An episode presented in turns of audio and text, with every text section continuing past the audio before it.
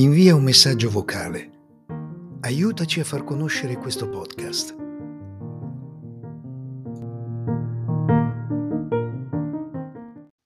C'erano una moglie e un marito e stava per nascergli un bambino. Giro di Re. Fiabe e leggende della tradizione popolare italiana. Narrate da Maurizio Mosetti. Buon ascolto. Mandorle in fiore. C'erano una moglie e un marito e stava per nascergli un bambino. Il padre andò alla porta a vedere chi passava per via, perché il primo che sarebbe passato così sarebbe diventato il figlio. Passarono delle donne cattive e il padre gridò alla moglie: Non farlo nascere ora, non farlo nascere ora! Passarono dei ladri e il padre ancora gridò: non farlo nascere ora! Non farlo nascere ora! Poi passò il re e in quel momento nacque il bambino ed era un maschio. Allora padre, madre, nonna e zie si misero a gridare. È nato il re! È nato il re! Il re udì e volle entrare in casa. Domandò e gli spiegarono ogni cosa. Allora il re disse che il bambino voleva prenderselo con sé e allevarlo lui.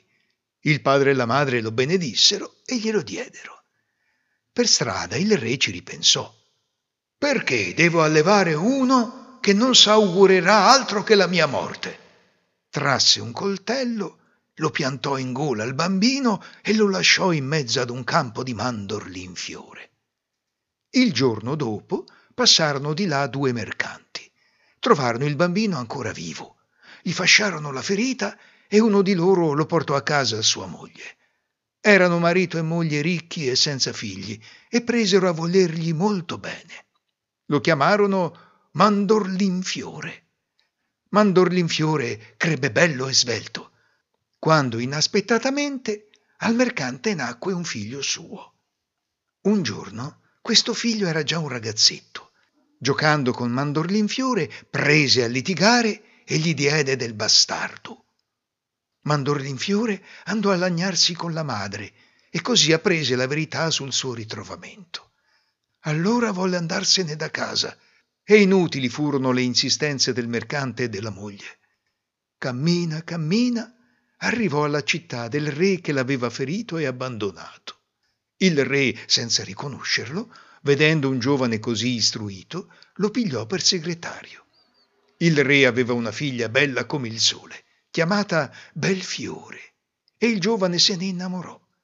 Quando il padre s'accorse che la figlia faceva l'amore con il segretario, siccome gli seccava di restar senza segretario, preferì mandare la figlia ospite da un altro re suo fratello. Mandorlinfiore per il dispiacere s'ammalò e il re andando a visitarlo a letto vide la cicatrice che egli aveva al collo. Si ricordò del bambino che egli aveva accoltellato e domandò al segretario dove fosse nato. Sono stato trovato in un campo di mandorli in fiore, disse il giovane. Allora il re pensò di farlo morire. Gli disse che doveva portare una lettera a quell'altro re suo fratello e Mandorlinfiore partì. La lettera diceva che il giovane doveva essere subito impiccato, ma Belfiore, avvertita dell'arrivo dell'innamorato, lo aspettava e lo fece entrare di nascosto da una porticina segreta. Quando furono soli, Belfiore voleva leggere la lettera che il padre mandava allo zio, ma Mandorlinfiore non volle perché aveva promesso di darle in mano al destinatario. Ma quando il giovane s'addormentò, Belfiore gli prese la lettera e la lesse. Così scoperse l'agguato teso dal padre e insieme cercarono il modo di farsene beffa sostituirono la lettera con un'altra in cui si diceva che il giovane doveva essere sposato immediatamente a Belfiore e Mandorlinfiore tornò fuori per la porticina segreta. Andò a comprarsi abiti principeschi e una carrozza dorata e così ritornò a portare la lettera. Lo zio chiamò la nipote e le disse che per ordine di suo padre doveva darle marito.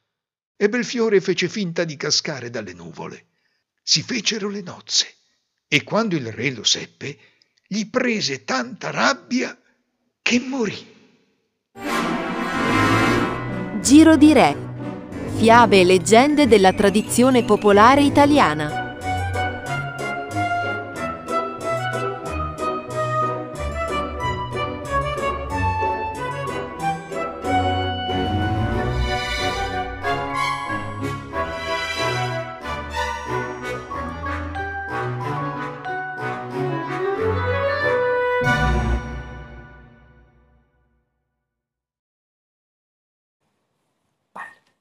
Ciao Maurizio Mosetti, mi piacciono molto le tue fiabe, vengo dal Piemonte Damiano con quattro anni.